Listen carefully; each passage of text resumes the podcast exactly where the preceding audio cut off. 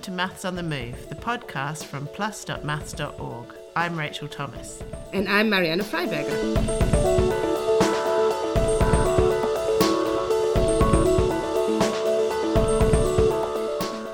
Throughout the pandemic, we reported loads on the work of epidemiologists, and in particular on the work of the Juniper Modelling Consortium, who we're collaborating with. Now, only because COVID is no longer in the news, there's still work for groups like Juniper to do. First of all, we still need to understand a lot of things about COVID and learn from the pandemic, but also there are lots of other infectious diseases to investigate. And we need to understand, for example, how climate change affects the spread of those diseases, or, for example, how to spot outbreaks of diseases when they may be hidden. We found out more about topics like this last week at the annual Juniper Research Meeting. Helena Stage from the University of Potsdam and Humboldt University of Berlin gave a fascinating talk about their work on the effects of climate change on diseases that are spread by living things like mosquitoes. Epidemiologists refer to this kind of disease as being spread by vectors, where the vectors would be the mosquitoes in the case of something like malaria or dengue fever, where these diseases are spread through mosquito bites. We spoke to Helena after her talk. The problem is that as climate change progresses, more and more regions that previously were inhospitable to vectors of disease are now becoming suitable, and so we're now increasingly finding areas with risks of new diseases that these vectors are bringing along. What's a vector? To give us an example. Yes, so an example of a vector is a mosquito, for example, that could bite you and a result of that bite infect you with malaria or dengue or chikungunya. Mm-hmm. And you talked in particular about tiger mosquitoes, for example, who have interesting ways of travelling. Yes, so tiger mosquitoes are quite interesting in that they're a bit larger than your average mosquito, and they also really like to hang around humans. And so instead of flying on their own to move around, they'll get into the back of lorries or on trains or in ferries, and they'll actually use that as means of getting around. So they're quite lazy in that sense, which then gives us problems in how far they can reach. Okay, so give us a sense of where tiger mosquitoes used to live and where they're now invading.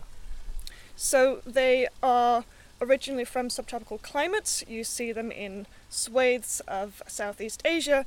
We now have them in about half of the EU landmass, and they're increasingly advancing further north as temperatures rise and humidity allows for them to reproduce. So have we seen cases of, for example, malaria in Europe because of these mosquitoes yet? So tiger mosquitoes themselves do not carry malaria, they carry other diseases like dengue. We are seeing cases of malaria of people travelling in from abroad having had it, but the diseases that are being transmitted locally by tiger mosquitoes like dengue or chikungunya, we're seeing cases in the tens or hundreds every year. Mm-hmm.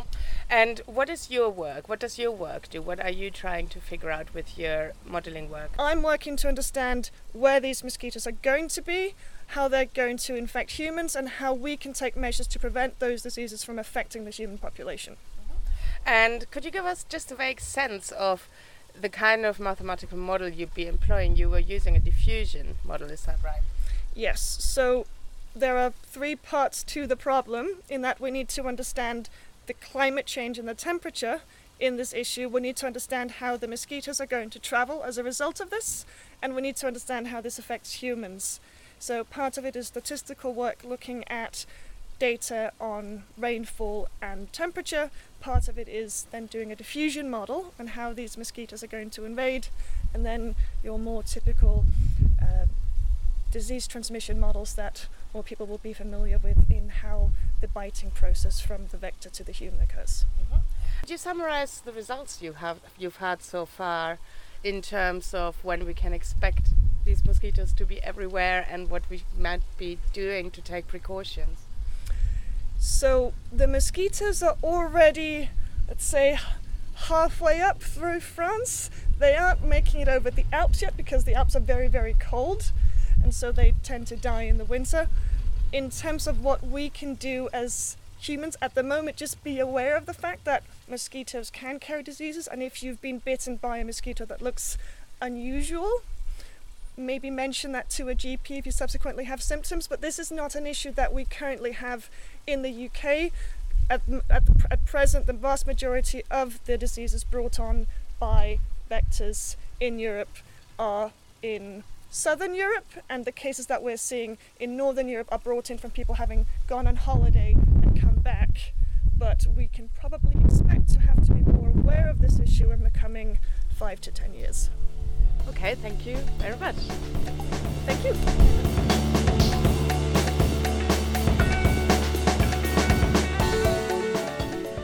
That was Helena Stage talking to Marianne on a very windy day in March at the annual Juniper Research Meeting.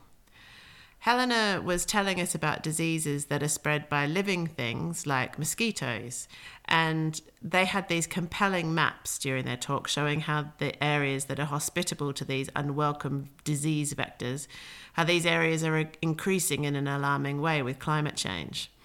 And they used some fascinating maths to model the possible geographical spread of the disease as these insects move into the new territory.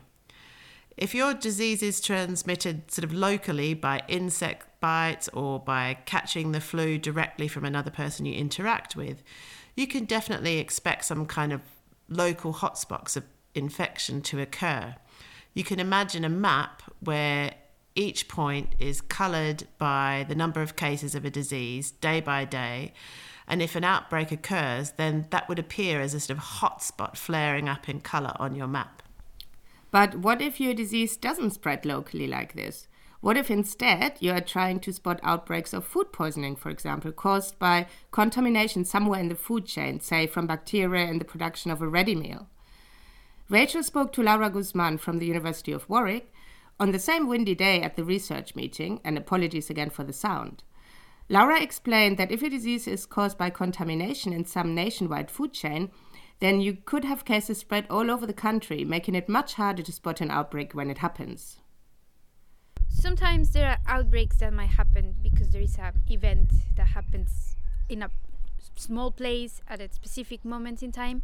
But sometimes if the infection source is something very back in the food chain, that means that this infection that shouldn't be happening might be causing cases in as bigger areas.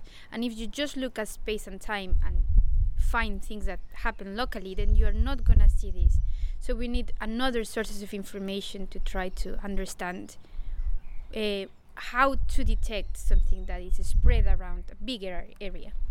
So you had a nice example where, say, everyone goes to a barbecue and they don't cook the sausages properly. They might all get food poisoning at the same time, living close to each other. But if the food poisoning happens because of something way back in the food chain of a ready meal, then people are going to get food poisoning at different times, at different points around the country. Yes, that might happen. That's a suspicion that something that might happen. So what information are you looking for then to spot that kind of infection coming from a problem with the food chain? So one way of doing that, since one assumption that it's sometimes a bit strong, but if you have the same bacteria and this bacteria is growing slowly, then you might expect that if they come from the same source of infection, they're going to look quite similar. And for that similarity, genetics might be useful. So how does genetics help you spot whether two cases of a disease are related through a food chain? Well, as bacteria or indeed anything else reproduces, its genetic structure slightly changes through sort of random mutations. The genetic structure changes with each generation of bacteria, and some parts of the genetic sequence might change very quickly and some more slowly.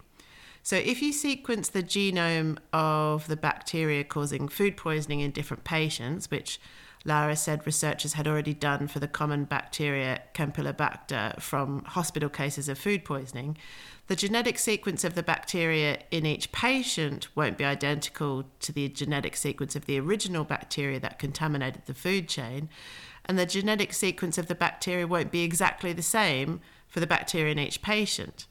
And that's because these bacteria have continued reproducing over time. So Laura and her colleagues have looked at how these genetic changes create a kind of map through genetic space. It sort of looks a bit like a tree with the genetic sequences branching off in different places as they diverge. And they've developed clever ways of measuring when two genetic sequences are close to each other in this genetic space by counting how many genes have changed in these slower moving sections of code. If you map the cases of disease caused by the bacteria in this genetic space, perhaps over time, then you can again spot the hotspots in this genetic map that signal an outbreak. How do you know how similar is similar in genetic sources?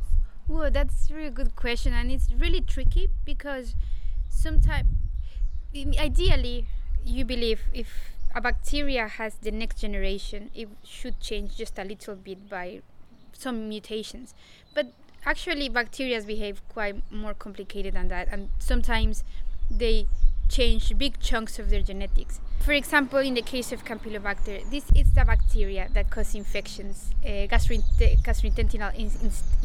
problems by eating contaminated food or other sources.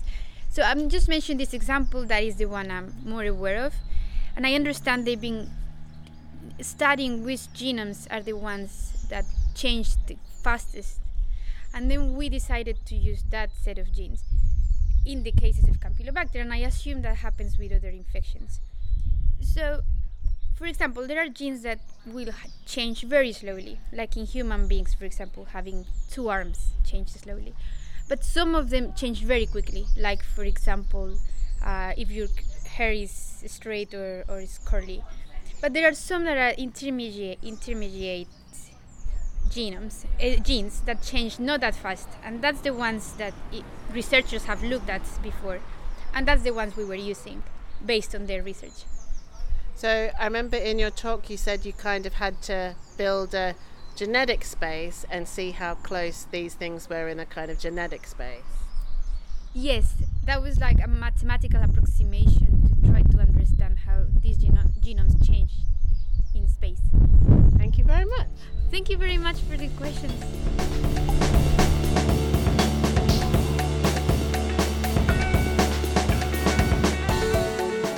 That was Laura Guzmán talking to Rachel on that windy day in March at the Juniper Research Meeting. Now, Laura was one of the many early career researchers that were present at the meeting. One thing that was very striking about that meeting was that almost all the speakers had started their work with Juniper as a PhD or postdoc researcher in just the last couple of years, and all the sessions were chaired by PhD students. And the senior researchers only got 5-minute slots to make elevator pictures for future research ideas. Yeah, that was really nice to see, because as you said, often in these kind of conferences, the senior researchers take center stage and the students and postdocs don't really get that much attention. And the Juniper team confirmed to us that this was done intentionally, and it's part of Juniper's work to support and encourage early career researchers to move on to become independent researchers in their own right.